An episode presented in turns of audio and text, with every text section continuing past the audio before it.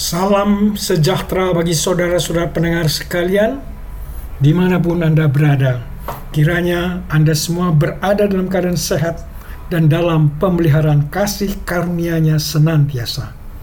Renungan kali ini mengambil tema di mana saja dan kapan saja. Bacaan terambil dari Injil Yohanes pasal 4 ayat 1 sampai dengan 10. Saudara-saudara yang kekasih dalam Kristus, di dalam hidup ini, kita mengenal tempat-tempat tertentu yang bersejarah dan dikunjungi para wisatawan. Bagi orang Kristen, khususnya mereka memandang Israel sebagai tanah bersejarah karena Tuhan Yesus lahir di sana. Orang beragama lain tentunya mempunyai tempat bersejarah tersendiri. Di samping tempat-tempat tadi yang bersifat objektif berlaku bagi semua orang, ada juga tempat khusus yang sangat personal dan sangat subjektif. Anda mungkin dapat menyebutkan tempat-tempat tersebut, seperti mungkin kampus tempat Anda berkuliah, yang lainnya mungkin gereja tempat Anda bertemu jodoh dan menerima pemberkatan nikah. Anda dapat tambahkan sendiri tempat-tempat khusus yang sangat personal bagi Anda. Bacaan kita memaparkan tempat khusus, tempat istimewa bagi seorang perempuan Samaria. Tempat yang dimaksud adalah sebuah sumur. Tadinya tidak ada yang istimewa dari sumur itu, kecuali tempat untuk menimba air. Sampai pada suatu hari, tempat itu menjadi tempat yang istimewa bagi perempuan Samaria tadi yang akan selalu dikenangnya. Pada hari itu ia dibuat terkejut karena ada seorang laki-laki Yahudi berada dekat sumur dan meminta air. Padahal orang Yahudi memandang orang Samaria dengan merendahkan mereka. Singkat cerita, percakapan mendalam dimulai ketika Tuhan Yesus berpindah subjek dari air sumur menjadi percakapan mengenai air hidup. Yesus katakan orang yang meminum air dari sumur tadi memberi kepuasan memang, tetapi kepuasan yang sesaat, sebab dalam waktu yang tidak terlalu lama akan haus lagi. Malah Tuhan Yesus menawarkan kepada perempuan tadi akan air hidup. Air hidup itu akan menjadi mata air dalam hati sehingga orang tidak akan haus lagi. Tuhan Yesus pun memperkenalkan diri sebagai air hidup yang akan membawa kepada hidup kekal. Tuhan Yesus pun mengajak perempuan tadi untuk percaya kepadanya. Melalui percakapan tadi, Tuhan Yesus menawarkan suatu spiritualitas baru yang bukan berdasarkan ritual keagamaan yang terpusat di Gunung Gerizim, pusat ibadah orang Samaria, atau Yerusalem, pusat ibadah agama Yahudi. Sebab orang akan menyembah Allah dalam roh dan kebenaran. Jadi, di mana saja dan kapan saja orang dapat mencari Allah, berbakti kepadanya. Ucapan dalam Yohanes 4 ayat 23 menyatakan bahwa orang akan menyembah Allah dalam roh dan kebenaran, dimaksudkan bahwa orang akan menyembah Tuhan dengan hati yang tulus dan benar, bukan hanya secara fisik atau dengan ritual formal saja. Ini mengindikasikan bahwa orang harus menyembah Tuhan dengan jiwa yang sejati dan mencari kebenaran dalam hidup mereka, bukan hanya melakukan perbuatan yang diharapkan oleh agama. Dalam Yohanes 4 kita dapat belajar banyak tentang spiritualitas Kristen. Penekanan di sini adalah mencari Tuhan dengan segenap hati dan kerinduan akan Tuhan. Inilah yang memberi kepuasan kepada jiwa kita. Pandangan ini sangat kontras dengan situasi zaman sekarang, di mana banyak orang mencari kepuasan hidupnya dalam hal-hal yang duniawi. Dalam konteks yang demikian, maka seorang artis mendasarkan kebahagiaannya pada popularitas dan sukses secara finansial. Ia menempatkan karirnya sebagai prioritas utama, serta mengejar kemewahan dan gaya hidup yang mahal. Ia mungkin merasa bahagia saat mencapai tujuannya dalam karirnya. Namun kesibukan dan tekanan yang diterimanya dapat menimbulkan kebosanan, menimbulkan stres dan kekecewaan dalam jangka panjang. Ada artis sampai bunuh diri di tengah kekosongan hidupnya. Dalam hal ini dapat disebut Robin Williams, adalah seorang aktor dan komedian yang menghibur orang, tetapi dirinya perlu dihibur karena merasa kosong.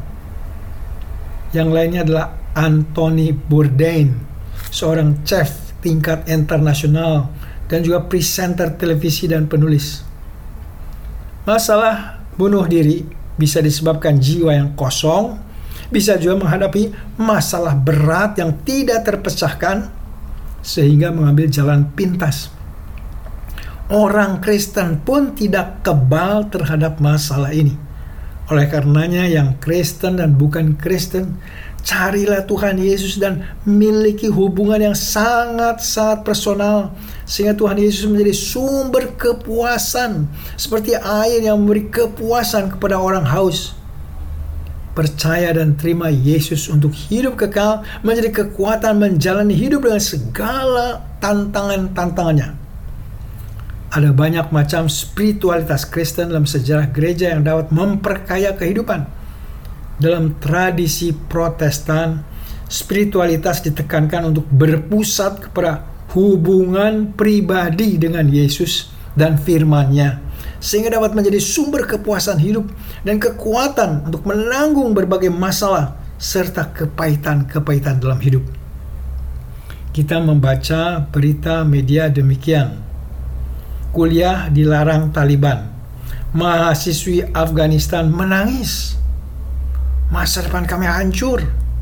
Demikian judul berita dari Kumparan News 22 Desember 2022. Ketakutan yang dimiliki perempuan muda di Afghanistan sejak Taliban kembali berkuasa kini menjadi kenyataan. Pertanyaannya sekarang adalah bagaimana kedudukan seorang perempuan di daerah Samaria pada zaman Tuhan Yesus? Kedudukan seorang perempuan cenderung dianggap lebih rendah dari laki-laki. Mereka, para perempuan, tidak diakui sebagai individu yang merdeka dan tidak memiliki hak yang sama dengan laki-laki.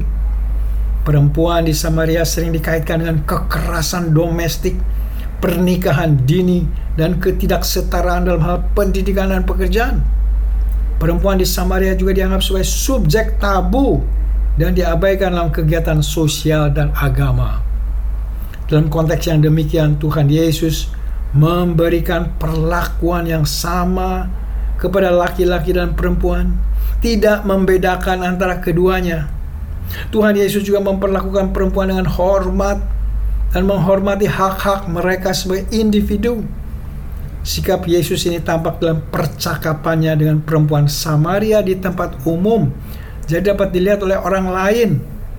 Tuhan Yesus menghormati kesetaraan gender, artinya perempuan seperti laki-laki memiliki persamaan dalam hak, kesempatan, dan perlakuan.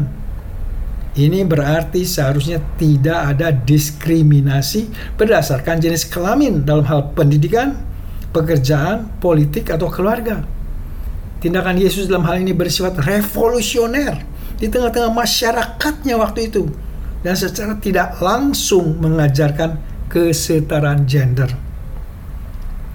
Mungkin sekarang ada yang bertanya, bagaimana kesetaraan gender di kalangan gereja? Apakah telah mengikuti jejak Yesus? Pertanyaan tadi dapat dijawab bahwa praktek kesetaraan gender di kalangan gereja Kristen bervariasi antara gereja dan denominasi.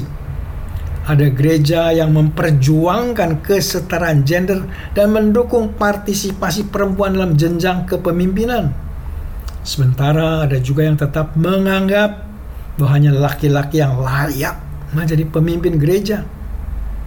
Bagi gereja yang menerima kesetaraan gender, maka kita menyaksikan adanya penatua perempuan, kita menyaksikan adanya pendeta perempuan, dan adanya perempuan dalam pucuk pimpinan sinode.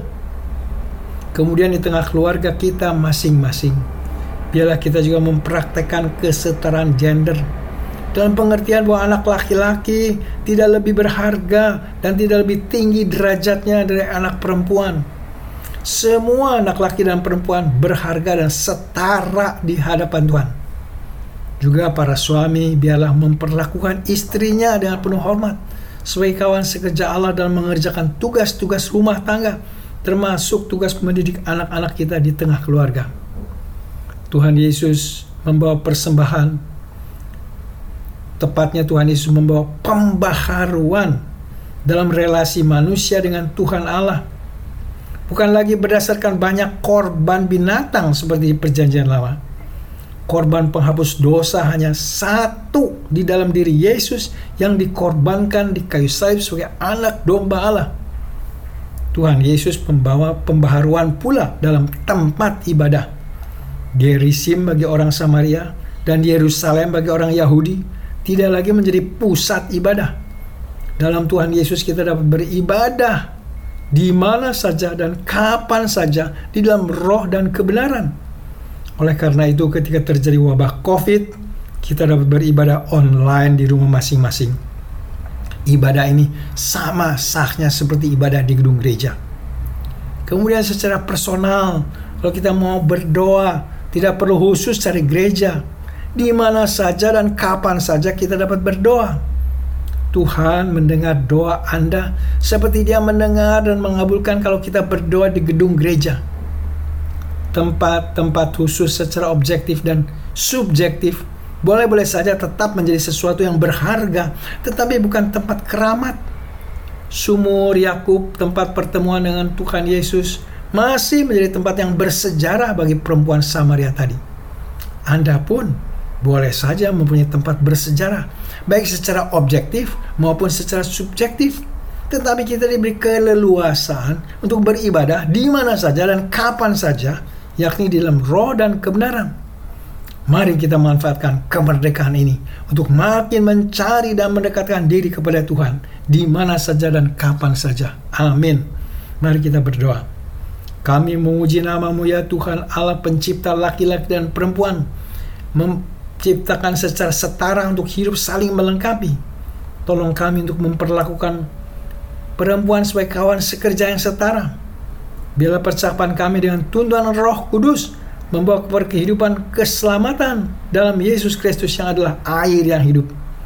Yalah Bapa, dalam kesempatan ini hamba-Mu berdoa untuk saudara-saudara pendengar yang saat ini sedang sakit atau sedang dalam pencobaan hidup. Berilah belas kasihan-Mu dengan memberikan kesembuhan kepada yang sakit dan kemenangan bagi mereka yang dalam pencobaan.